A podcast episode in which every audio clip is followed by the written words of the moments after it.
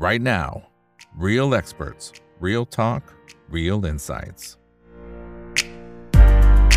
สวัสดีครับ สวัสดีเพื่อนๆนักลงทุนทุกคนนะครับ นี่คือ right now by อีกบรรพททุกเรื่องที่นักลงทุนต้องรู้นะครับ และสำหรับค่ำคืนนี้สิ่งที่เราต้องรู้นะครับ ก็คือการลงทุนในตลาดหุ้นทั่วโลกนะครับ ในค่ำคืนนี้ดูจะเป็นวันที่แดงเดือดพอสมควรเลยนะครับ เดี๋ยวเราอัปเดตกันแบบ real-time กันหน่อยนะฮะถ้าเป็นทางฝั่งของยุโรปนะครับก็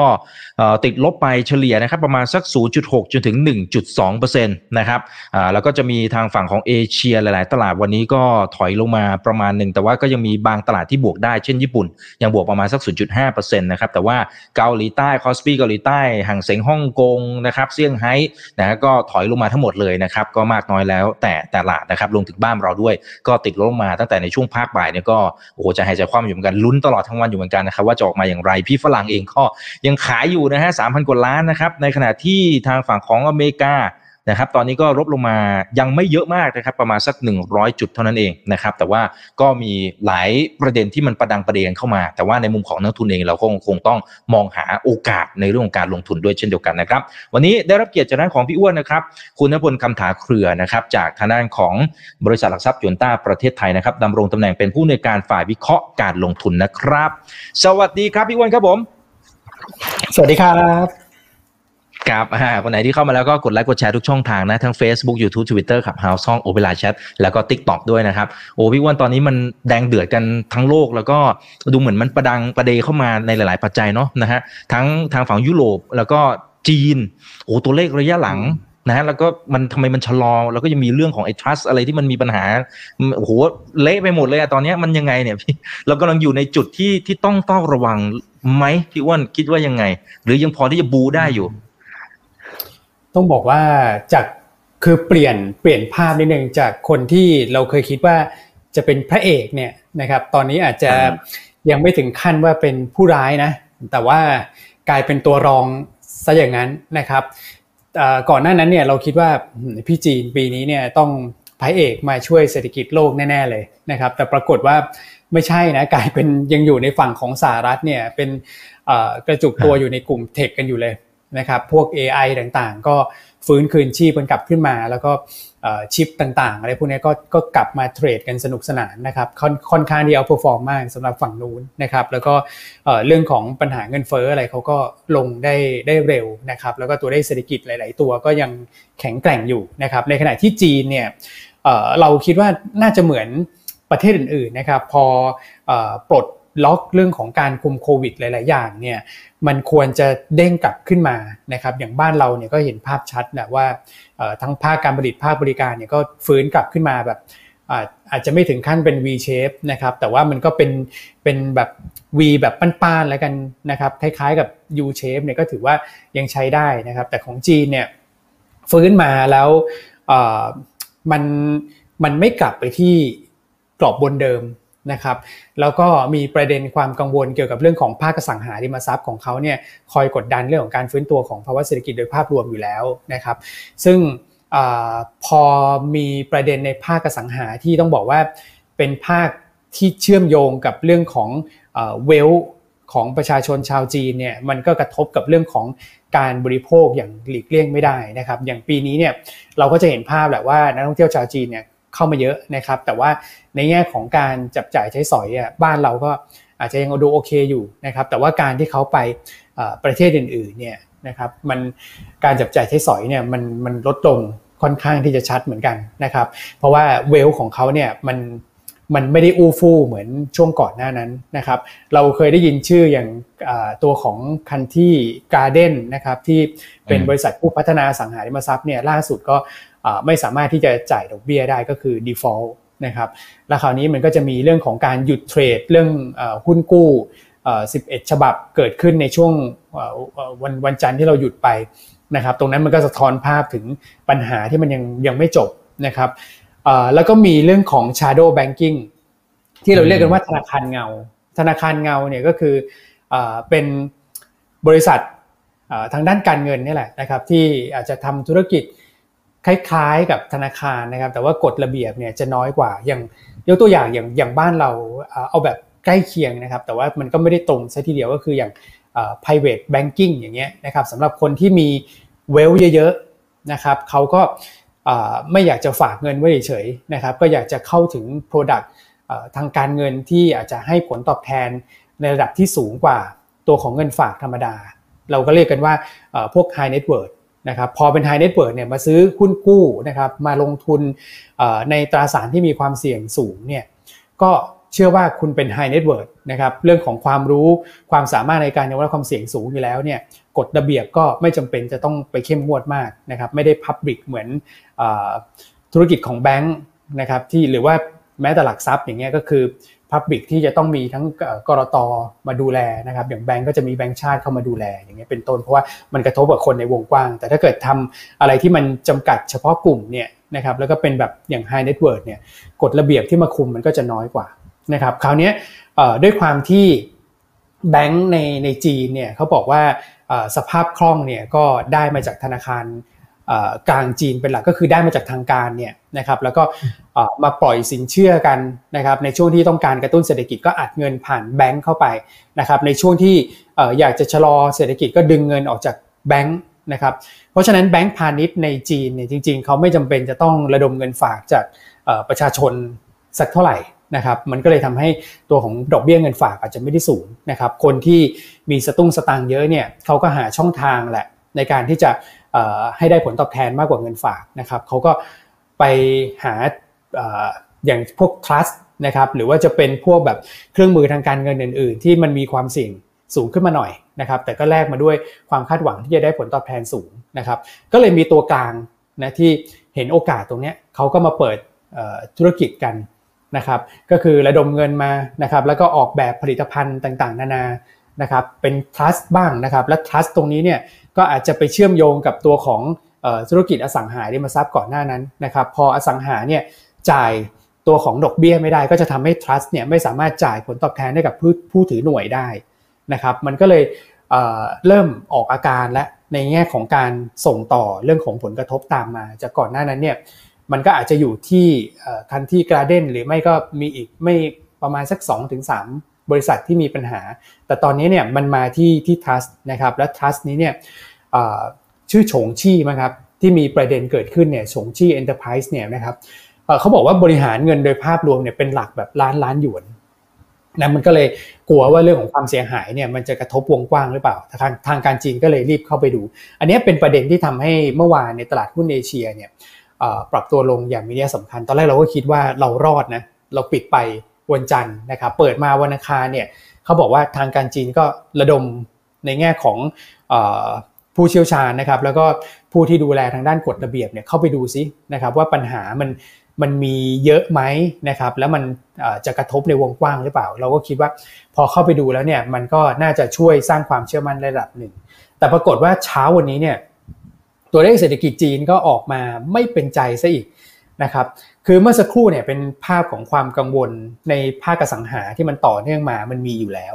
นะครับมันไม่ใช่เรื่องใหม่นะแต่ว่ามันก็สร้างความกังวลมาเรื่อยๆ ไม่จบไม่สิ้นทีคราวนี้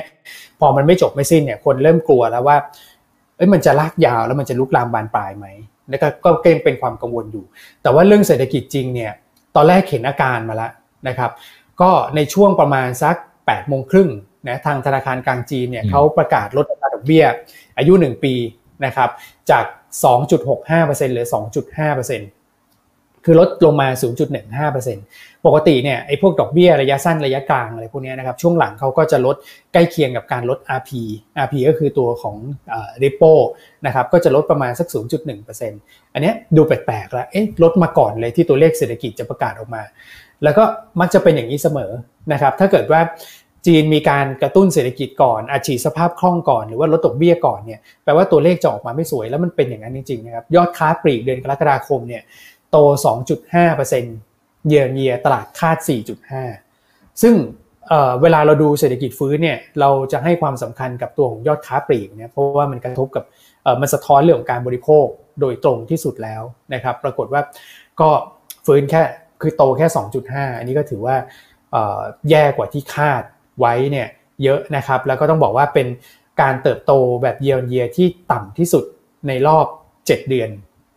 นะครับไม่พอก็คือตัวเลขภาคการผลิตอีกนะครับผลผลิตภาคอุตสาหกรรมตลาดค่าโต 4.4 ออกมาโตแค่ 3.7%นะครับก็ยังเป็นภาพของการโตชะลอตัวลงต่อเนื่องนะครับจากช่วงต้นปีที่โตในหลักประมาณสัก 4-5%นะครับราวๆนั้น แล้วก็ตัวของอัตราการว่างงานก็ขยับขึ้นมาเป็น 5.3%การลงทุนในสินทรัพย์ถาวรคาดโต 3.8 ออกมา 3.4 แปลว่าตัวเลขเนี่ยปกติจะออกมามิกซ์กันบ้างนะ มีตัวหนึ่งดีตัวหนึ่งแย่ นี่คือแย่กว่าคาดหมดเลยนะครับ พอแย่กว่าคาดหมดเนี่ยด้วยความที่จีนก็เป็นผู้บริโภคหลักนะครับของอย่างในฝั่งยุโรปเนี่ยนะอันนี้ก็ค่อนข้างชัดนะครับ เวลาคนจีนไปยุโรปก็จะ ชอบซื้อพวกสินค้าแบรนด์เนมกันนะครับมันใช่ มันก็เลยทำให้ตลาดหุ้นยุโรปเนี่ยกังวลนะกับเรื่องของการชะลอตัวของการบริโภคในจีนนะครับ วันนี้ก็เห็นการตอบรับเชิงลบลงไปนะครับ ควบคู่กับตัวเลขเศรษฐกิจของอังกฤษก็ออกมาต้องบอกว่าสร้างความกังวลเกี่ยวกับเรื่องของเงินเฟ้ออีกนะครับ เพราะว่าตัวตัวเลขเขาเรียกว่าค่าจ้างนะครับเงินเดือนที่ไม่รวมโบนัสเนี่ย นะครับสำหรับเดือนเดือนมิถุนายนนะครับโต 7.8%ตลาดคาดโต 7.4นะฮะซึ่งอังกฤษเนี่ยเป็นประเทศที่ต้องบอกว่าเงินเฟ้อลงช้าที่สุดแล้วในแง่ของจีในในแง่ของกลุ่มประเทศในฝั่งของยุโรปเนี่ยนะครับก็เลยมีประเด็นกดดันเกี่ยวกับเรื่องของเงินเฟอ้อเข้ามาอีกในช่วงบ่าย เลยทำให้ตลาดยุโรปเนี่ยถอยลงไปนะครับตอนแรกก็ลงไปประมาณสัก 1%กว่าโดยเฉลี่ยนะครับแต่ว่าตอนนี้ก็ดีขึ้นมาหน่อย นะแต่ก็ยังติดลบในระดับใกล้เคียงประมาณสัก1%นะครับก็ต้องบอกว่าเป็นความกังวลแหละแต่ถามว่ามันมันจะมีจุดเปลี่ยนอะไรไหมนะครับ ก็คือตอนนี้เท่าที่เห็นนะครับ ตัวของค่าเงินอื่นๆเนี่ยยกเว้นดอลลาร์เนี่ยเขาอ่อนหมดเลยนะครับ ถ้าเกิดว่าแชร์หน้าจอนิดหนึ่งนะครับ อันนี้ก็จะเป็นกราฟในตัวของ dollar index นะครับ ก็จะเห็นว่ามันแข็งค่าขึ้นมาแหละ นะครับแต่ว่ามันก็ยังไม่ได้แข็งค่าขึ้นไปในระดับที่น่ากังวลมากนักนะครับ ตัวของค่าเงินดูยูโรนะครับยูโรก็อ่อนค่าลงมานะครับ แต่ทิศทางโดยภาพรวมเนี่ยมันก็ยังเป็นลักษณะของการแกว่งแบบ sideway up นะครับก็ฝั่งยุโรปเนี่ยอาจจะดูยังไม่ได้ถึงกับน่ากังวลมากนะครับ แต่ว่าประเทศที่ตัวของค่าเงินเนี่ยอ่อนไปเยอะนะครับ ก็คือจีน จีนเนี่ยขึ้นมาแถวประมาณสัก 7.3 7.4 หยวนต่อดอลลาร์เนี่ยเริ่มน่ากังวลแล้วนะครับ อีกประเทศหนึ่งก็คือ IQX USRU นะครับ อันนี้คือของรัสเซียรูเบิล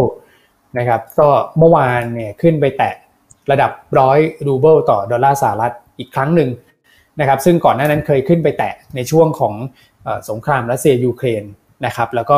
มีการแทรกแซงโดยการปรับขึ้นอัตราดอกเบี้ยไป ธนาคารกลางรัสเซียเนี่ยขึ้นไปที่ระดับประมาณสัก 20%นะครับก็ดึง flow ให้อยู่กับประเทศได้นะแล้วก็ทำให้ค่าเงินรูเบิลเนี่ยกลับมาแข็ง แล้วก็มีเสถียรภาพอยู่ช่วงหนึ่ง แต่ต้องบอกว่าภาวะสงครามเนี่ยทำให้เศรษฐกิจของรัสเซียเนี่ยอ่อนแอจริงๆนะครับก็เลยทำให้สุดท้ายเนี่ยมันก็เคลื่อนไหวตามปัจจัยพื้นฐานนะครับค่าเงินก็กลับมาอ่อนอีกนะครับคราวนี้เขาก็ขึ้นดอกเบี้ยนะครับจากระดับ 8.5%ขึ้นอีก 3.5%ไปแตะที่ 12%เลย นะครับ อันนี้มันก็เป็นประเด็นที่ความผันผวนของค่าเงินเนี่ยมันหลีกเลี่ยงได้ยากครับที่จะทำให้โฟลเนี่ยไหลเข้าไปพักในสินทรัพย์ที่ปลอดภัยนะครับณตอนนี้มันก็คือตัวของดอลลาร์นะครับถามว่าทองคำเป็นยังไงบ้างทองคำยังเอาไม่อยู่เลยนะครับเพราะว่าพอดอลลาร์แข็งแข็งมากๆเนี่ยนะครับทองคำก็ถูกกระทบตามหลักตามหลักความเสมอภาคของค่าเงินนะครับแต่ที่ผมค้างไว้เมื่อสักครู่ว่า เออมันมีจุดเปลี่ยนอะไรไหมนะครับ จริงๆหยวนต้าเราก็พยายามดูอยู่เหมือนกันนะครับ เราก็มองไปที่ตัวของ Fed Minutes นะครับ ก็คือรายงานสรุปผลการประชุมรอบล่าสุดที่ผ่านมานะครับ ถ้าเกิดว่า Fed Minutes เนี่ยคืนวันพุธนะครับ ก็คือประมาณสักตีหนึ่งวันพุธเนี่ยออกมาในโทนที่เป็นลักษณะว่าเรื่องของการปรับขึ้นอัตราดอกเบี้ยที่เกิดขึ้นในช่วงที่ผ่านมาเนี่ยจะเริ่ม คงในคือส่งสัญญาณในการคงอัตราดอกเบี้ยที่ชัดเจนมากขึ้นแล้วเนี่ยนะครับผมคิดว่าตรงนั้นเนี่ยอาจจะทำให้ตัวของดอลลาร์เนี่ยอ่อนค่าลงมาได้บ้างนะครับแล้วก็สัปดาห์หน้าเนี่ยช่วงประมาณสักวันที่ 23-24 สิงหาคมเนี่ยก็จะมีการประชุมธนาคารกลางโลกที่แจ็กสันโฮนะครับซึ่งเฟดเนี่ยมักจะใช้เป็นจุดในการส่งสัญญาณสำหรับการปรับเปลี่ยนเรื่องของนโยบายการเงิน ก่อนหน้านั้นเนี่ยใช้นโยบายการเงินตึงตัวมาเรื่อยๆนะครับการปรับเปลี่ยนก็คืออาจจะเป็นการส่งสัญญาณนะครับว่าเงินเฟ้อเนี่ยอยู่ในระดับที่ควบคุมได้แล้วนะครับน่าจะเริ่มชะลอการปรับขึ้นอัตราดอกเบี้ยนะครับส่วนเรื่องของการปรับลดเนี่ยผมคิดว่าก็คงจะเป็นเงื่อนไขของตัวเลขเศรษฐกิจเป็นหลักนะครับก็น่าจะเป็นในช่วงปีหน้า แต่ว่าการส่งสัญญาณคงอัตราดอกเบี้ยที่ชัดเจนเนี่ยน่าจะทำให้ดอลลาร์เนี่ยอัพไซด์เนี่ยถูกจำกัดได้นะครับแล้วก็จะทำให้เงินสกุลอื่นๆเนี่ยกลับมาเคลื่อนไหวนิ่งอีกครั้งหนึ่ง นะครับก็น่าจะเป็นผลดีกับฟันโฟของบ้านเรานะครับ เพราะว่าถ้าเกิดดูโฟวันนี้เนี่ยตอนแรกเราก็คิดว่าน่าจะลุ้นการเมืองกันหน่อยนะนะครับ ดูจะมีความคืบหน้ามากขึ้น แต่วันนี้ก็ขายไป3,008นะครับ ผมคิดว่ามันทานยากอะครับ คือทัดทานยากครับ เพราะว่าถ้าเกิดดูตัวของเงินบาทประกอบเราก็จะเห็นว่าเงินบาทเนี่ยอ่อนค่ามานะครับ แต่ก่อนหน้านั้นเนี่ยแข็งนะครับ แล้วก็พอดอลลาร์เนี่ยแข็งในขณะที่ปัจจัยเรื่องของการเมืองเนี่ย อาจจะต้องรอนะครับรอเรื่องของการโหวตนายกให้ชัดๆแหละนะครับมันก็เลยฝืนลำบากนะครับก็ต้องอ่อนค่าตามทิศทางตัวของดอลลาร์ที่ที่แข็งค่าขึ้นไปนะครับแล้วตอนนี้ก็ใกล้แตะตัวของจุดไฮเดิมแล้วด้วยนะครับก็เลยทำให้โฟลเนี่ยอาจจะไหลออกมานะเพื่อรอดูความชัดเจนก่อนนะครับแต่ทั้งหมดทั้งมวลเนี่ยอย่างที่เรียนก็คือว่าเราก็ยังมีลุ้นนะครับถ้าเกิดพุธนี้ลุ้นไม่ได้ก็สัปดาห์หน้า Jackson Hole นะครับน่าจะทำให้ทิศทางดอลลาร์ index เนี่ยที่แข็งค่าขึ้นมาช่วงประมาณสักสองสัปดาห์แล้วเนี่ยน่าจะเริ่มเริ่มชะลอการปรับขึ้นได้นะครับอืมอืมครับอ่านั่นคือทางฝั่งของต่างประเทศนะครับ อันนี้เผื่อแป๊บเดียวเราคุยประมาณสักยี่สิบนาทีละนะครับพี่อ้วนในบ้านเราเนี่ยพี่อ้วนเมื่อกี้แตะไปนิดนึงละเรื่องของการเมืองเดี๋ยววันพรุ่งนี้เนี่ยนะฮะก็จะเป็นวันที่สำคัญอีกอีกขยักหนึ่งแหละนะครับ ก็เหมือนกับต้องลุ้นอีกเฮือกหนึ่งนะครับ ซึ่งจริงๆพี่อ้วนยังเกาะติดมาเรื่อยๆนะครับแล้วก็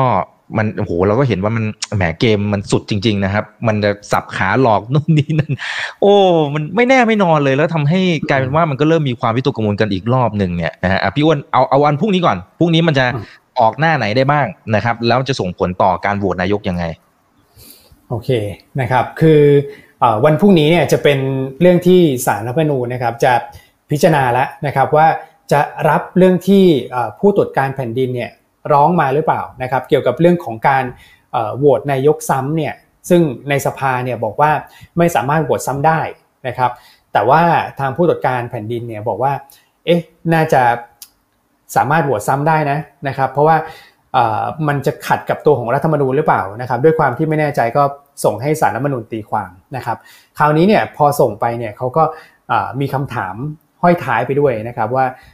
รับวินิจฉัยแล้วจะให้หยุด หรือว่าชะลอเรื่องของการโหวตนายกไปก่อนด้วยไหม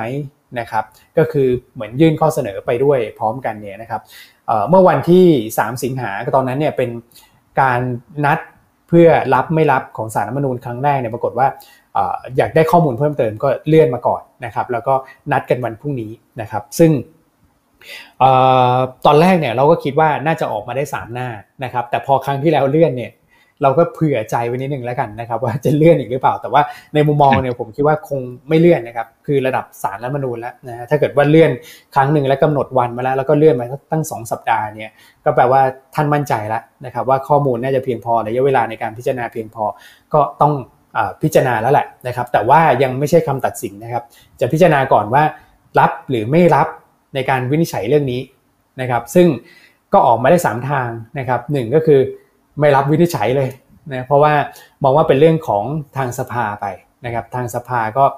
จะเป็นเรื่องของสภานะครับทางสารรัฐมนูญก็จะเป็นอีกด้านหนึ่งนะเกี่ยวกับฝั่งเรื่องของตัวของเขาเรียกว่าตุลาการนะครับที่จะต้องทวงดุลกับเรื่องของนิติบัญญัติอยู่แล้วก็แยกกันนะครับอย่าให้มาแบบเอียงมาด้านใดด้านหนึ่งนะครับถ้าเกิดว่าศาลเข้าไปยุ่งด้วยเดี๋ยวก็ หาว่าไปยุ่งกับเรื่องของการเมืองเยอะเกินไปนะครับ ก็มีเหตุผลว่าถ้าเกิดจะไม่รับพิจารณา เพราะมองว่าเป็นเรื่องของการเมืองก็ก็เป็นไปได้คำว่าไม่รับพิจารณาก็แปลว่า การเมืองจะทำอะไรก็ทำไปนะจะโหวตก็โหวตไปนะครับแล้วจะโหวตซ้ำหรือไม่ซ้ำก็เป็นเรื่องของทางการเมืองก็สภา ก็ในเมื่อบอกโหวตชื่อซ้ำไม่ได้ หลังจากนี้ก็คือโหวตชื่อซ้ำไม่ได้นะก็ตามนั้นนะครับ อันที่ 2 ก็คือ รับพิจารณาแต่ไม่ต้องชะลอการโหวตนายกอันนี้ก็น่าสนใจ นะครับว่าก็มีคนพูดถึงกันเยอะนะครับว่าเกณฑ์ข้อบังคับของสภาเนี่ยมันดูแล้วเนี่ยมันน่าจะมีบทบาทน้อยกว่าตัวของรัฐธรรมนูญ ซึ่งรัฐธรรมนูญเนี่ยเขาบอกว่าใหญ่กว่าใช่ไหมนะครับรัฐธรรมนูญเนี่ยไม่ได้ระบุไว้ว่าให้โหวตซ้ำหรือไม่ซ้นะครับเพราะฉะนั้นเนี่ยน่าจะอิงตามรัฐธรรมนูญเกี่ยวกับเรื่องของการโหวตนายกไหมนะครับก็คือโหวตไปได้เรื่อยๆแหละ นะครับ อันนี้ก็แล้วแต่การตีความนะครับเขาก็บอกว่าถ้างั้นอาจจะรับพิจารณาไปก่อน เพื่อดูว่ามันขัดหรือไม่ขัดกับรัฐธรรมนูญนะครับ แต่เรื่องของการโหวตด้วยความที่อย่างที่บอกนะครับว่าควรจะแบ่งแยกอำนาจและหน้าที่กันชัดเนี่ยก็จะไม่ไปขวางนะครับ ก็ให้โหวตไปก่อนนะส่วนคำตัดสินก็เดี๋ยวตามมายังไม่รู้เมื่อไหร่ต้องใช้เวลาในการพิจารณาว่ามันเกี่ยวข้องกับเรื่องของรัฐธรรมนูญหรือเปล่า ถ้าเกิดออกมาในหน้าที่2เนี่ยก็สีเขียวเหมือนกัน ก็แปลว่าโหวตไปได้ นะครับส่วนคำตัดสินถ้าเกิดออกมาย้อนหลังเนี่ยว่าให้โหวตซ้ำได้มันก็ไม่ได้มีผลนะมันก็ไม่ได้มีผลอะไรแล้วในมุมมองของผมเนี่ยเพราะว่าทางพรรคเก้าไกลเนี่ยเขาก็โยนเรื่องของการจัดตั้งรัฐบาลมาให้พรรคไทยเรียบร้อยแล้วใช่นะครับสิทธิ์มันก็ไม่ได้ย้อนหลังกลับไปนะครับว่าคุณพิธาโหวตซ้ำได้แล้วจะต้องกลับมาที่เก้าไกลก็ในเมื่อแบบเขาโยนไปแล้วเนี่ยตามมารยาททางการเมืองก็จะอยู่ที่ฝั่งนู้นแล้วนะครับมันก็จะไม่มีผลย้อนหลังอะไร นะครับแต่ว่ามันจะมีผลกับการโหวตนายกครั้งถัดไป ซึ่งคิดว่าก็คงไม่มีอีกนะเพราะว่าถ้าเกิดรัฐธรรมนูญตอนนั้นเปลี่ยนเนี่ยก็ไม่ต้องมานั่งโหวตนายกกันแบบนี้ละนะครับก็ถ้าเกิดว่าออกมา 1 กับ2เนี่ยโอเค ตลาดตอบรับเชิงบวก ขึ้นมารอนิดหนึ่งนะครับรอว่าจะโหวตนายกวันไหนนะครับแล้วจะโหวตผ่านหรือเปล่า เพราะฉะนั้นเนี่ยตลาดตอบรับเชิงบวกอย่าเพิ่งดีใจนะไม่ใช่ว่าโอ้โหจะกลับไปแบบ พันห้าร้อยห้าสิบพันห้าร้อยหกสิบเลยคงไม่ได้ขนาดนั้นนะครับ อย่างวันนี้เนี่ยเซ็ตอินดี x ก็ปิดอยู่แถวประมาณสัก 1,520 ผมคิดว่าก็คงจะกลับมาที่กรอบบนเดิม ก็อาจจะเป็นประมาณสัก 1,540 1,545 จุดนะครับ แล้วก็รอดูว่าโหวตวันไหนนะครับ แต่ถ้าเกิดว่าออกมาข้อ 3 ข้อ 4 คือรับพิจารณาและให้ชะลอการโหวตนายก หรือเลื่อนการพิจารณาเนี่ย อันนี้ก็ต้องให้ดูภาพครั้งที่แล้วครับ ว่าครั้งที่แล้วเนี่ยคือขึ้นไปเท่าไหร่ก็ถอยกลับลงมาที่เดิมนะครับ แต่อันนี้เนี่ย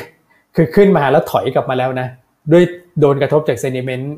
จากต่างประเทศนะครับ ถามว่าถ้าเกิดออกข้อ 3 ข้อ4เนี่ยผมคิดว่าก็คงจะเคลื่อนไหวแถวประมาณสักลงมาเคลื่อนไหวแถวประมาณสักพันห้านะครับแต่เราให้น้ำหนักกับกรณีที่ 1 ที่ 2 มากกว่านะครับก็อาจจะเห็นการตอบรับเชิงบวกขึ้นไปในวันพรุ่งนี้นะครับและถัดไปก็ไปรอว่าประธานสภาจะให้โหวตนายกวันไหนนะครับ ตามข่าวเนี่ยก็จะมี 18 สิงหาเร็วสุดนะครับ แล้วก็ 22 สิงหาวันถัดไปนะครับ เราก็คิดว่าอาจจะเป็นวันที่ 22 สิงหาก็เผื่อเวลาไว้หน่อยนะครับ พอมีวันโหวตที่ชัดเนี่ยทุกรอบนะครับที่มีวันโหวตนายกชัดเนี่ยเซนเด็กจะแกว่งไซด์เวย์อัพขึ้นมารอการโหวตนะครับถ้าโหวตผ่านภาพนี้จะทำงานทันทีนะครับก็คือหลังโหวตนายกปี 62เนี่ย ตลาดจะไต่ระดับขึ้นนะครับสหรือ 5%แล้วแต่แต่ขึ้นแน่ๆนะครับในช่วงหนึ่งเดือนหลังจากโหวตนายกผ่านนะครับแต่ถ้าเกิดว่าโหวตไม่ผ่าน มันก็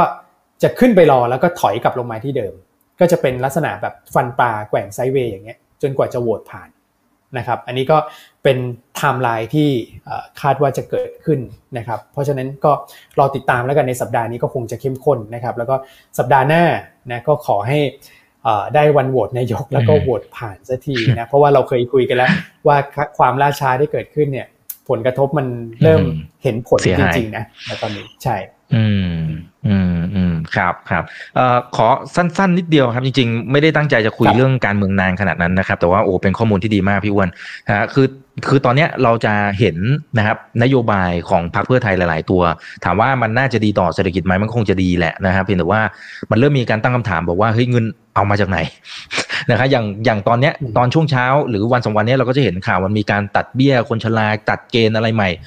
มันเริ่มส่งสัญญาณ มันเป็นการส่งสัญญาณอะไรบางอย่างหรือเปล่าว่าเอ้ย มันอาจจะสถานการณ์เงินการคลังของเราอาจจะต้องต้องคืออะไรต้องต้องกลับมาพิจารณาก่อนที่จะผลักดันนโยบายอะไรต่างๆ ที่อ่าเคยหาเสียงกันไว้ก่อนหน้านี้หรือเปล่าอ่าแจกเงินนู่นนี่นั่น มันอาจจะไม่ได้มันอาจจะไม่ได้อู้ฟู่ขนาดนั้นไหมฮะก็อันนี้ก็เป็นประเด็นที่ที่น่าคิดเหมือนกันนะครับ เพราะว่านี่สาธารณะต่อ GDP ของเราเนี่ยมันไต่ระดับขึ้นมาเรื่อยๆแล้วนะครับ ขยายกรอบไปมันก็ แทบจะชนเพดานแล้วที่ระดับประมาณสัก 60%นะครับเพราะฉะนั้นเนี่ยก็ต้องบอกว่าเรื่องของมาตรการที่ออกมาเนี่ยแน่นอนนะครับคือถ้าเกิดว่าใช้ตัวของดิจิตอลวันเล็ตเนี่ยที่อาจจะต้องใช้เงินเป็นหลักประมาณสัก 5 0 0แสนล้านเนี่ยมันคือการดึงงบประมาณแบบต้องบอกว่าเป็นการดึงเรื่องของภาระหนี้ที่มันจะเกิดขึ้นในอนาคตเนี่ยดึงมาใช้เพื่อกระตุ้นเศรษฐกิจณตอนนี้แต่ถามว่ามันจำเป็นไหมเนี่ย ในมุมมองเนี่ยผมคิดว่าในช่วงไตรมาสสามเนี่ยเราหายไปเยอะนะครับแล้วมันก็มีภาพที่เกิดขึ้นแบบเห็นได้ชัดนะครับไม่ว่าจะเป็นภาคการผลิตภาคการเกษตรที่มันชะลอตัวลงไป การบริโภคเนี่ยที่ขึ้นมาเรื่อยๆเนี่ยมันเริ่มแบบนิ่งๆแล้ว นะครับเริ่มขาดไม้ต่อแล้ว เพราะฉะนั้นถ้าเกิดให้เราไปพึ่งการท่องเที่ยวอย่างเดียวเนี่ยเศรษฐกิจมันมันไปได้ยากนะครับมันจะเกิดดาวไซด์จากก่อนหน้านั้นที่มันมีแต่อัพไซด์นะครับก็เลยคิดว่ามันเป็นสิ่งจำเป็นแหละที่จะต้องออกมาตรการกระตุ้นนะครับแต่ว่าภาระด้านการคลังเนี่ยถ้าเกิดฟังทางพรรคเพื่อไทยเขาชี้แจงเนี่ยนะครับเขาก็จะเอานโยบายนี้เป็นแกนหลักในการกระตุ้นเศรษฐกิจนะครับอย่างก่อนหน้านั้นเนี่ยมันก็จะมีหลายนโยบายที่เกิดขึ้นนะครับแล้วก็กระตุ้น กับคนในหลาย ๆ กลุ่มนะครับ อย่างเช่นมีอะไรคนละครึ่งนะเราเที่ยวด้วยกันนะครับ มีช็อปดีมีคืนอย่างเงี้ยครับคือ 3 นโยบายรวมกันเนี่ยมันก็ใช้เม็ดเงินเป็นหลักแสนล้านเหมือนกัน ในช่วงแบบ 3 ปี แต่เนี้ยเขาบอกว่าปีเดียวเขาเขาอัดไปเลยนะครับ ถามว่ามันเพียงพอไหมก็ถ้าเกิดว่ามันสามารถกระตุ้นเศรษฐกิจได้ตามที่เขาคาดนะครับ และสิ่งที่ได้กลับมามันก็คือเรื่องของรายได้ทางด้านภาษีที่กลับเข้ามาเนี่ยผมคิดว่ามันก็ มันก็พอที่จะไปไหวนะครับ แต่ถ้าเกิดว่ามันกระตุ้นเศรษฐกิจแล้วมันไม่ขึ้นนะครับ ก็คือมันขึ้นแค่ระยะสั้นนะครับ แล้วก็ไปเกิดเจอเรื่องของ recession เป็นแบบ global recession พอดีเนี่ย อันนี้มันอาจจะเหนื่อยนะก็คือเรื่องของพารานี่เนี่ยมันอาจจะขยับขึ้นไปเยอะเกินไปนะครับ ก็ถือว่าเป็นความเสี่ยงที่รออยู่แหละนะแต่ว่ามาตรการเรื่องของการกระตุ้นเศรษฐกิจเนี่ยผมว่ามันมันจำเป็น นะครับแต่ว่าเม็ดเงินจะต้องเยอะขนาดนั้นไหมเนี่ยก็ อันเนี้ยไม่ไม่กล้าตอบจริงๆ เพราะว่ามันมันเยอะในช่วงเวลาแบบนี้ถ้าเกิดคนที่ตามตัวเลขเศรษฐกิจมาเรื่อยๆ ก็ก็ก็ก็เป็นห่วงฮะนี่สานะต่อ GDP ตอนนี้มันมันสูงจริง ๆนะครับ แล้วก็นี่ครัวเรือนมันก็มันก็เยอะนะครับ คือถ้าเกิดว่าเราไปอัดขึ้นมาอีกนะครับ ถ้าเกิดเศรษฐกิจเขาทั่วโลกเขาโอเคกันเนี่ย อันนี้คือภาพที่ดีมาก นะครับมันก็คือไปต่อได้ตัวเลข GDP มาคนก็มั่นใจกลับมาจับจ่ายใช้สอยอีกรอบนึงแต่ถ้าเกิดว่ามันขึ้นแค่ระยะสั้นเนี่ยอันนี้มันจะกลายเป็นเป็นภาระมากกว่า ก็ต้องติดตามแหละนะครับเพราะว่านโยบายตรงนี้เนี่ยคงถ้าเกิดดูไทม์ไลน์ยังไม่ได้ใช้ในทันทีนะครับก็คือจะเป็นในช่วงมกราเป็นต้นไปนะครับแล้วก็มีช่วงระยะเวลาในการใช้เนี่ยหกเดือน แล้วก็มาในรูปของดิจิตอลด้วยเงินดิจิตอลนะครับก็ต้องรอดูโปรแกรมของเขาก่อน นะครับว่าเขาจะกระตุ้นตรงไหนนะครับและรูปแบบการใช้เงินมันเป็นยังไงนะครับแล้วก็มันก็มีการกระจายรายได้อย่างทั่วถึงแบบจริง ๆ หรือเปล่านะครับ ครับอ่าโอเคงั้นเดี๋ยวเราลุ้นกันทีละขยักแล้วก็เดี๋ยวจะมาวิเคราะห์กันนะครับนี่หลายท่านบอกว่ายกให้พี่อ้วนเนี่ยครับเป็นกูรูด้านการเมืองนะครับที่เชื่อมมาที่การลงทุนได้เข้าใจง่ายอ่านี่อันนี้เห็นด้วยเห็นด้วยนะครับโอเคนะครับทีนี้มามาดูเพราะเราเป็นนักลงทุนเราก็ต้องมองนะฮะเรื่องของโอกาสด้วยนะครับแต่จริงมันก็อาจจะเป็นความเสี่ยงก็ได้นะเรื่องของภัยแล้งนะครับอ่าเพราะว่าเอลนิโยเนี่ยรู้สึกมันจะปีนี้มันมันหนักอะหนักมากๆนะครับเขาใช้คำว่าโลกเดือดไปแล้วนะพี่อ้วน ปีนี้คือมันไม่มันไม่ใช่แค่แบบโลกร้อนนะมันคือโลกเดือดแล้วอะนะครับอ่าพี่อ้วน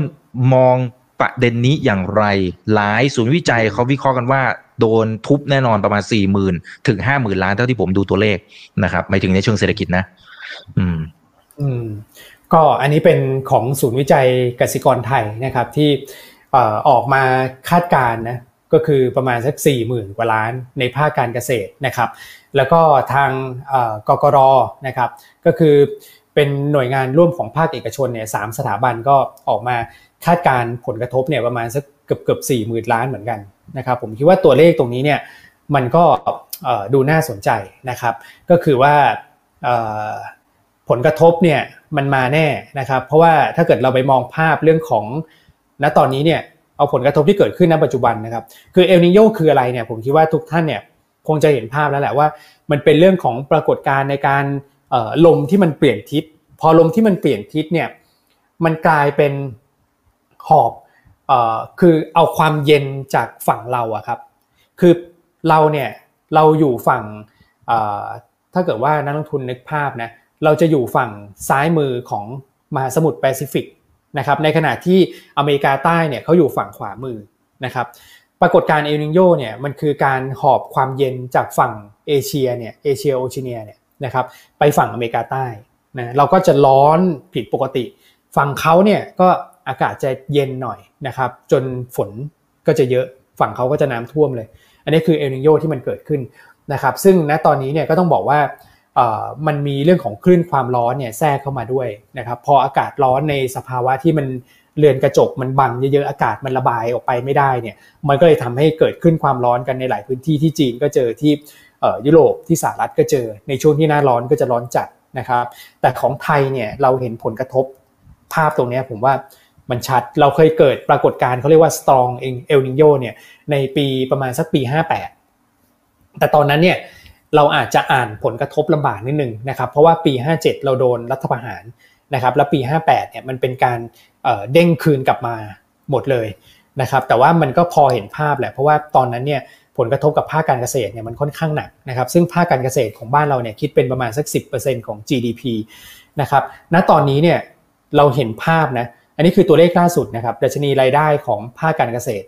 นักลงทุนสามารถเข้าไปดูได้นะครับในที่ในเว็บสำนักงานเศรษฐกิจการเกษตรเนี่ยเส้นสีแดงก็คือรายได้เนี่ยปรากฏว่ามันติดลบมาเรื่อยๆนะครับตั้งแต่ช่วงที่ชัดที่สุดก็คือพฤษภามิถุนานะครับแล้วถ้าเกิดว่าเราดูภาพเนี่ยจริงๆมาตั้งแต่มีนาแล้วนะแต่พฤษภามิถุนาเนี่ยมันมันย้อนกลับไปไม่ขึ้นเลยนะครับมีเมษาที่เด้งกลับขึ้นไปหน่อยนะครับจะเห็นภาพนะครับ แล้วมันเป็นผลมาจากอะไรอะรายได้เกษตรที่ลดลงเนี่ย ถ้าเกิดว่าสีเขียวลงก็คือผลผลิตมันออกมาน้อยนะครับ สีเหลืองลงก็คือราคามันลงนะครับช่วงแรกเนี่ยมันเป็นเพราะราคานะครับ เนื่องจากว่าก่อนหน้านั้นเนี่ยหลายประเทศเนี่ยก็กักตุนสินค้าเอาไว้นะครับ เนื่องจากว่ามันมี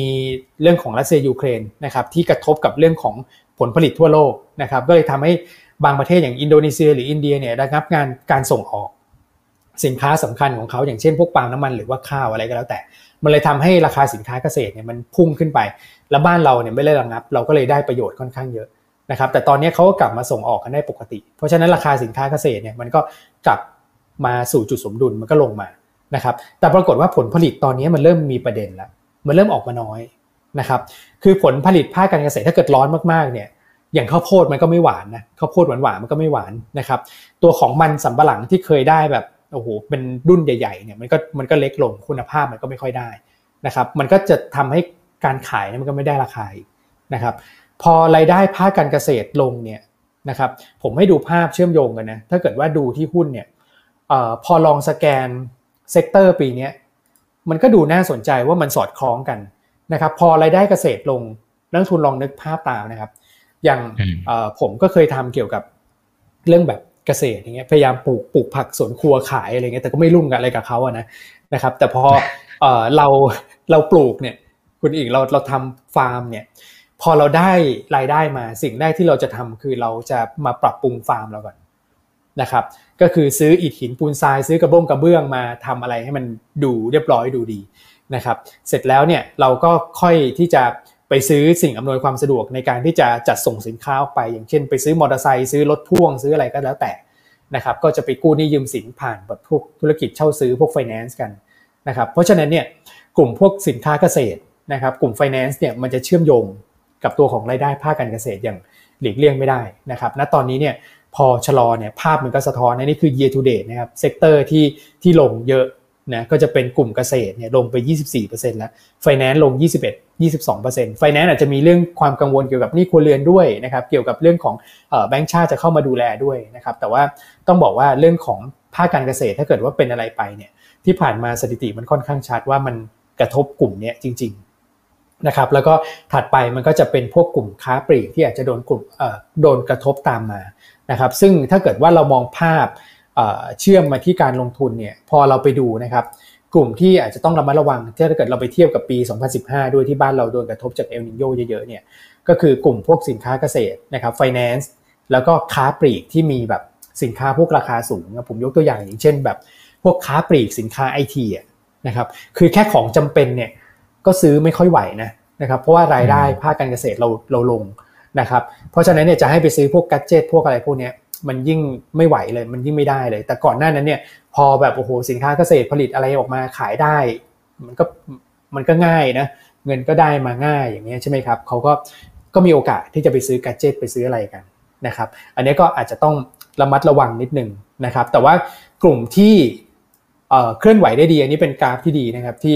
ทีมกลยุทธ์ของยูนต้าทำมาให้เนี่ย ปรากฏว่าเราก็ไปดูนะในปี 2015 เนี่ยเส้นสีแดงคือ SET Index นะครับ ว่ากลุ่มที่ outperform ตัวของเซตเนี่ยมันสามารถตอบความเข้าใจเรื่องเอลนีโญได้หรือเปล่า มันก็มีกลุ่มหนึ่งที่ผมคิดว่าเออดูน่าสนใจก็คือกลุ่มการแพทย์นะครับ ซึ่งถ้าเกิดว่าเราไปเชื่อมโยงกับคาดการณ์นะครับว่า sector ไหนที่ที่ที่ดูจะน่าสนใจเนี่ยในมุมมองของทาง UN ที่เขาทำไว้เนี่ยกับบูมเบิร์กเนี่ย นะครับเขาก็บอกว่ามันก็มีประเด็นหนึ่งว่า พอเกิดขึ้นความร้อนมากๆ เนี่ย นี่ก็เป็นนะปวดหัวตัวร้อนไปหมดคุณอีกแต่ว่า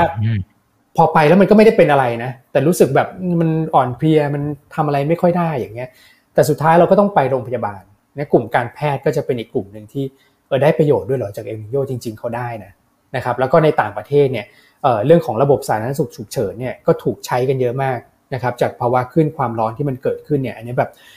เขาเขาเอาจริงเอาจังกับเรื่องนี้มากนะครับ เพราะฉะนั้นกลุ่มการแพทย์เนี่ยเป็นกลุ่มที่น่าสนใจสำหรับทีมนี้เหมือนกันนะครับลำดับถัดมาก็จะเป็นพวกสินค้าจำเป็นนะครับลำดับถัดไปก็จะเป็นพวกแบบสื่อสารนะครับหรือว่าท่องเที่ยวแต่ว่าท่องเที่ยวเนี่ยต้องบอกว่าถ้าเกิดว่าเกิดเอลนิโยหนักๆเนี่ยคนก็เที่ยวกันไม่ไหวนะครับแต่ข้อดีของประเทศไทยก็คือเราเนี่ย ใกล้เส้นศูนย์สูตรแต่เราไม่ได้อยู่ตรงกลางนะครับเวลาประเมินผลกระทบเกี่ยวกับเอนิโยเนี่ยเราจะไม่มากนะครับเท่ากับประเทศที่อยู่ตรงกลางอะอย่างดูผลกระทบที่บูมเบิร์กเขาประเมินนะครับของไทยเนี่ยจะอยู่แบบของเราก็ยังน้อยกว่าฟิลิปปินส์นะครับจริงๆก็น้อยกว่าเวียดนามด้วยนะครับณตอนนี้ล่าสุดที่เขาประเมินนะครับแล้วก็น้อยกว่าอินโดนีเซียนะก็ต้องบอกว่าท่องเที่ยวก็อาจจะยังพอไปได้เห็นภาวะ outperform อยู่บ้าง นะครับแต่ผมมองว่าถ้าเกิดมันร้อนมากๆคนก็อาจจะเที่ยวกันไม่ค่อยไหวนะครับหลักๆที่ดูน่าสนใจก็จะเป็นกลุ่มการแพทย์สินค้าจำเป็นนะครับกลุ่มพวกแบบสื่อสารนะเพราะคนก็จะออกไปข้างนอกกันน้อยลงเพราะมันมันร้อนมากนะครับก็จะติดตามข้อมูลข่าวสารกันเยอะขึ้นนะครับแล้วก็อีกกลุ่มหนึ่งก็คือกลุ่มเกี่ยวกับเรื่องของอนาคตละนะครับเราก็จะมองไปที่กลุ่มพวกอย่างเงี้ยครับโรงไฟฟ้าพลังงานแสงอาทิตย์ พวก renewable energy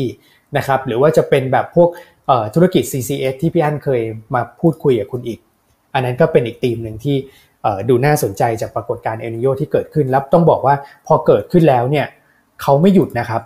คืออุณหภูมิเนี่ยมันถ้าเกิดว่าร้อนแล้วเนี่ยมันมันไม่มีเบาลงนะครับ มันก็คือจะร้อนลงมันจะจะร้อนไปเรื่อยๆนะครับ อันนี้คือตัวเลขที่ที่เห็นนะครับว่าปรากฏการณ์เอลนิโยเนี่ยมาทุก 5 ปีใช่ไหมครับสีเขียวคือลานินญาเนี่ย ก็สลับกันไปสลับกันมา แม้ว่ามันจะมีปรากฏการณ์ทั้งร้อนทั้งเย็นสลับกันเนี่ยแต่จะเห็นว่าอุณหภูมิเนี่ยมันไต่ระดับขึ้นมาเรื่อยๆ โดยเฉลี่ยก็คือประมาณสักหนึ่งเปอร์เซ็นที่มันจะขึ้นไปเรื่อยๆนะครับ อืมอืมอืมครับ อ่า เพราะฉะนั้นอันนี้เป็นอีกหนึ่งปรากฏการณ์ที่มันกำลังเกิดขึ้นทั้งโลกนะครับเอ่อมันก็จะมีทั้งปัจจัยบวกและปัจจัยลบนะครับ แต่ว่าอย่างเมื่อกี้ไอ้เครื่องดื่มเนี่ยนะเอ่อโอเค คนก็อาจจะดื่มมากขึ้นนะพี่วันแต่ว่าไม่แน่ใจว่าฝั่งของต้นทุนเนี่ย มันจะแค่ไหน มันจะปรับสูตรอะไรให้มันให้มันรสชาติยังโอเค แต่ต้นทุนมันยังคุมได้ไหม หรือพี่วันมองไงคือเครื่องดื่มเนี่ยจะโดนด้านหนึ่งเหมือนกันว่าถ้าเกิดตัวของน้ำตาลนะครับ สมมุติว่าคือน้ำตาลเนี่ยราคาต้นทุนเนี่ยมันก็ขึ้นอยู่กับผลผลิตที่ออกมาเหมือนกันก็คือตัวของอ้อยนะครับแน่นอนว่าพอร้อนมากๆเนี่ยคือปริมาณน้ำอ้อยที่ออกมามันก็น้อยนะครับเหมือนมะนาวเลยอะไรที่แบบเป็นหวานเปรี้ยวอะไรพวกนี้นะครับ โดนหน้าร้อนเนี่ยจืดหมดนะครับ ก็อาจจะทำให้ต้นทุนตัวของน้ำตาลเนี่ยมันพอมันขึ้นมาเนี่ยมันก็จะมีผลกระทบกับเรื่องของต้นทุนของเขาเหมือนกันนะครับแล้วก็กลุ่มเครื่องดื่มเนี่ยต้องบอกว่ามันอาจจะคือถ้าเกิดว่ามาเล่นธีมเอลนีโญในช่วงนี้เนี่ยมันอาจจะดูย้อนแย้งกับเรื่องของ seasonal ของเขานะครับเพราะว่า seasonal เนี่ยเขาจะขายดีในช่วง Q2 นะครับกับอีกทีก็อาจจะเป็นช่วง Q4 เลยที่เป็นช่วงแบบ งานสังสรรค์รื่นเริงกันเป็น high season ของในหลาย ๆ ธุรกิจนะครับก็อาจจะเด้งกลับมาหน่อยแต่ว่าหน้าร้อนจริง ๆ ของบ้านเรามันคือ Q2 นะครับเพราะฉะนั้นเนี่ยกลุ่มเครื่องดื่มเองก็อาจจะเป็นกลุ่มที่ไม่ใช่กลุ่มเด่นละนะครับถ้าเกิดว่าหาหุ้นที่อยู่ในโซนด้านล่างเนี่ยเราก็จะเจอแค่ตัวเดียวก็คือตัวของโอสถสภา แต่นอกนั้นไปหมดแล้วนะครับและภาพที่ออกมามันชัดว่า ต่อให้มีเต็มทีมเอลนีโญอยู่นะแต่พองบออกมาดีปุ๊บมันก็จะเป็นลักษณะของการ sell on fact อะก็คือดีตามคาด นะครับและหลังจากนี้ก็ไม่ใช่ high season ละคนก็อาจจะหมุนเอาไปหากลุ่มอื่นแทนนะครับแต่ว่าประเด็นที่คุณอีกพูดมาเกี่ยวกับเรื่องของต้นทุนที่ขึ้นเนี่ยอันนี้ก็มีผลเหมือนกันนะครับแต่ว่าต้องพิจารณาเป็นแบบตัวตัวไปนะครับอย่างเช่นพวกเครื่องดื่มที่เป็นแบบผสมน้ำตาลเยอะๆ อันนี้ก็จะโดนกระทบเยอะหน่อย แต่ถ้าเกิดเป็นเครื่องดื่มชูกำลังเนี่ยอันนี้ผลกระทบก็อาจจะไม่ได้ค่อยได้เยอะมากนะครับ อืมครับอ่าเคลียร์นะครับ อันนี้ขอขอถามเพิ่มอีกนิดนึงพวกสินค้าเกษตร อย่างอันเนี้ยถ้าอยู่บนหน้าจอเนี่ยพี่อ้วนก็จะมีเนอร์นะครับก็เป็นพวกยางอะไรว่านไปนะครับแต่ว่ากลุ่มยางจริงก็มีหลายตัวนะครับ กลุ่มพวกน้ำตาลก็มีหลายตัว แต่ว่าพอไปดูในเชิงของตัวราคา อาจจะไม่แน่ใจว่าเป็นเพราะผลประกอบผลประกอบการรอบนี้หรือเปล่า เละเหมือนกันนะฮะเละหลาย ๆ ตัวเละเลย คือมันจะถ้าสมมติเราเอาเฉพาะในธีมเรื่องนี้เนี่ยมันเราจะมองยังไง ว่าราคามันน่าจะเพิ่ม แต่ว่ามันอาจจะเป็นเหมือนที่พี่อ้วนบอกหรือเปล่าว่า ผลผลิตมันอาจจะไม่ได้เยอะขนาดนั้นไหมแต่ที่ที่ต้องถามตรงนี้เพราะว่าจริงๆ ผมก็มีโอกาสได้คุยกับผู้ประกอบการที่เขาอยู่ในตลาดหุ้นนี่แหละ คือเขาบอกว่ามันไม่ได้มีปัญหา แต่ผมชักไม่มั่นใจอะคือคุยกับผู้บริหารโอเคมันเขาก็ต้องบอกว่าเขาไม่มีปัญหาใช่ไหมแต่ว่าไม่แน่ใจคืออย่างสมมติพี่อ้วนเป็นคนกลางเนี่ย คือยังไงมันมันอาจจะมีหรือเปล่าหรือยังไง อืม คือต้องบอกว่า อันนี้ที่ที่เราคัดเลือกมาเนี่ยถามว่ามีประเด็นไหมนะครับก็คือเอเรื่องของภาวะเอนิโยบ้านเราเนี่ยปีนี้มันกระทบนะครับ แต่ว่าในแง่ของผลผลิตในตัวของยางเนี่ยณตอนนี้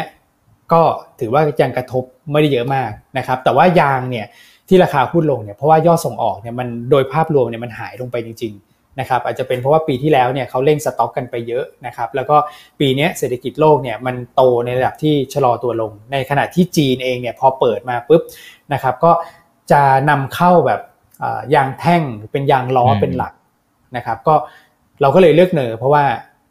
เราเห็นชัดนะครับว่ายอดส่งออกไปจีนเนี่ยมันยังโตอยู่จริงๆนะตอนนี้นะครับแต่ถ้าเกิดว่าเป็นยางพาราโดยภาพรวมเนี่ยภาพเนี่ยมันมันลงจากฐานสูงในปีที่แล้วนะครับ ประเด็นมันก็คือว่าในตัวของผลผลิตเนี่ยสำหรับยางเนี่ยผลผลิตยังถูกกระทบไม่เยอะเมื่อเทียบกับตัวของข้าวนะครับหรือว่าจะเป็นตัวของพวกปาล์มนะครับหรือว่ามันสำปะหลัง อันนี้ถูกกระทบเนี่ยเยอะกว่านะเท่าเท่าที่เราได้มอนิเตอร์มานะครับคือผมยกตัวอย่างอย่างนี้แล้วกันครับคุณอีกว่าเรื่องของราคาและปริมาณเนี่ยมันจะมีหุ้นในกลุ่ม ข้าวโพดหวานเดี๋ยวเดี๋ยวกลับมาคุยกันเลยนะครับ อันนี้อันนี้เป็นจุดที่น่าสนใจนิดนึงนะครับอย่าง SUN กับ APL เนี่ยถามว่าพอเอลนีโญเนี่ยถูกกระทบไหมถูกกระทบ อย่างที่ผมบอกอะถ้าเกิดว่าร้อนมากๆเนี่ยข้าวโพดออกมาเนี่ยมันก็จะไม่ฉ่ำไม่หวานยิวมันจะไม่สูงนะครับแต่ด้วยความที่ต้องบอกว่าผลผลิตที่ออกมาเนี่ยในช่วงก่อนหน้านี้มันนั้นออกมาใช้ได้นะครับแล้วก็ปีที่แล้วเนี่ยเป็นปีที่เขา คือลูกค้าเนี่ยชะลอหมดเลยนะครับเนื่องจากว่าค่าขนส่งมันสูงจริง ๆ แล้วแบบจะให้มาส่งข้าวโพดกันในราคาไม่กี่บาทเนี่ยค่าขนส่งแพงกว่าผลิตภัณฑ์อีกนะครับมันก็มันก็ดีเลย์กันหมดนะครับมันก็เลยทำให้ออเดอร์เนี่ยมาทะลักทลายกันในปีนี้นะครับแล้วก็มีของที่เก็บไว้พอที่จะส่งกันได้พอดี เพราะว่าอันนี้มันเป็นข้าวโพดแบบข้าวโพดหวานนะแช่เย็นแช่แข็งนะครับมันก็สามารถที่จะฟรีกันไปได้ ก็เลยทำให้ผลประกอบการเนี่ยดีนะครับแต่ถ้าเกิดเอลนิโยลากยาวเนี่ยอันเนี้ย ก็อาจจะไม่อาจจะไม่ดีแล้วอาจจะไม่แน่แล้วนะครับเพราะฉะนั้นเนี่ยเราอาจจะต้องดูแบบเป็นตัวตัวไปจริงๆครับคือโดยภาพรวมเนี่ยถ้าเกิดว่าอากาศมันไม่เป็นใจเนี่ยผลผลิตภาคการเกษตรยังไงก็ออกมาไม่เป็นใจแน่นอน อย่างที่คุณอีกบอกเนี่ยเห็นด้วยเลยนะครับแต่บางตัวเนี่ยมันมีเงื่อนไขพิเศษอย่างซันเนี่ยกับ APL โตจากฐานต่ำยังโตได้นะครับอาจจะได้อีกสักแบบไตรมาสสามอีกสักไตรมาสหนึ่งไตรมาสสี่อาจจะเริ่มแผ่วลงแล้ว นะครับเพราะว่าไตรมาสสามมันเป็นช่วงรีสต็อกสินค้าในฝั่งของยุโรปแล้วก็สหรัฐด้วยมันอาจจะยังมีโมเมนตัมอยู่นะครับส่วนเนอร์เนี่ยก่อนหน้านั้นเนี่ยเราเห็นว่า valuation ถูกปันผลดีนะครับแล้วก็ยอดส่งออกยางแท่ง ดูเฉพาะยางแท่งนะครับไปที่จีนเนี่ยภาพเป็นเห็นการเติบโตอยู่แล้วผลประกอบการไตรมาสสองเนี่ยถึงแม้ว่าจะเทียบกับปีที่แล้วเนี่ยมันสู้ไม่ได้อยู่แล้วนะครับแต่ว่ามันเริ่มเห็นสัญญาณการฟื้นเมื่อเทียบกับไตรมาสหนึ่งแล้วก็เริ่มเห็นเรื่องของราคาขายที่สามารถปรับขึ้นได้ด้วย อันนี้ถือว่าเป็นสัญญาณที่ดีสำหรับการเทิร์นอราวของของธุรกิจของเขานะครับ เราก็เลยมองว่า อันนี้อาจจะเป็นคนที่รอดพ้นได้จากเรื่องของการสต็อกของเขาเป็นเป็นแต่ก็ลักกรณีไปนะครับ กับเมื่อสักครู่ก็จะมี TU นะครับ TU เนี่ยก็เป็นอีกตัวหนึ่งเหมือนกันที่เวลาเอนิโยเกิดขึ้นเนี่ยลมพัดเปลี่ยนทิศเนี่ยมันทำให้ ตัวของราคาทูน่าเนี่ยในอดีตเนี่ยมันมักจะปรับตัวเพิ่มขึ้นด้วยเหมือนกันนะครับ อันเนี้ยเราก็คาดหวังว่า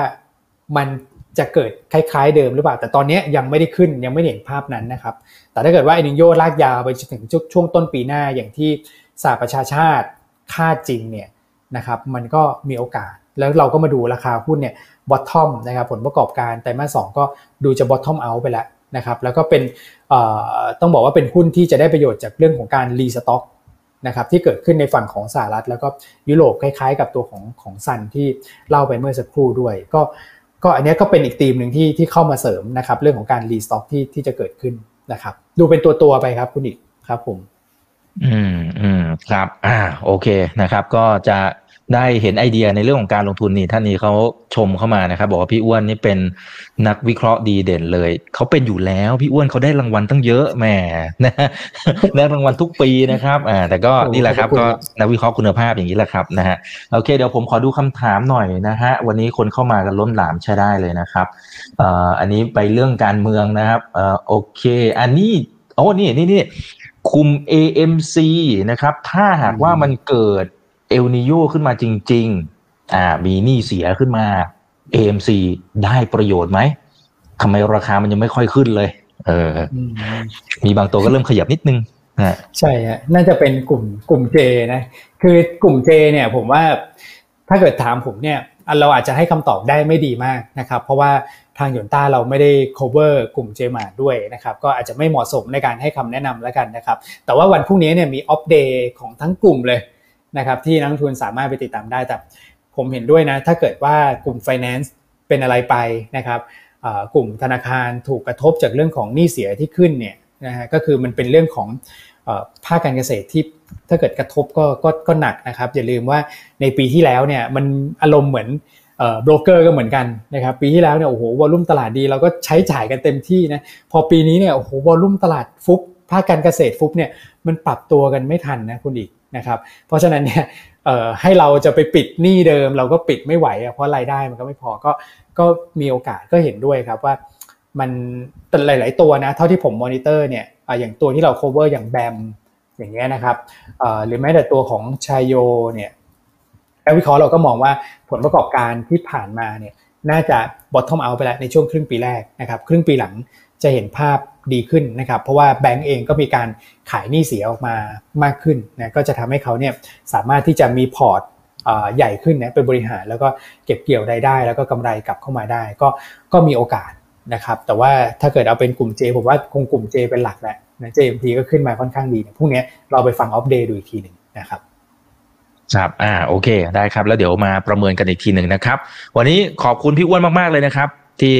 มาพูดคุยกันให้ความรู้ดีๆกับพวกเรานะครับ วันนี้คุยกันหลายเรื่องเลยนะครับ แล้วก็ติดตามพี่อ้วนได้นะครับ ที่ทางฝั่งของยนต้านะครับ ก็จะมีข้อมูลดีๆมาเสิร์ฟกันทุกๆเช้าเลยนะครับ แล้วก็ขอบคุณเพื่อนๆนักทุนที่อยู่กันในค่ำคืนนี้ด้วยนะครับ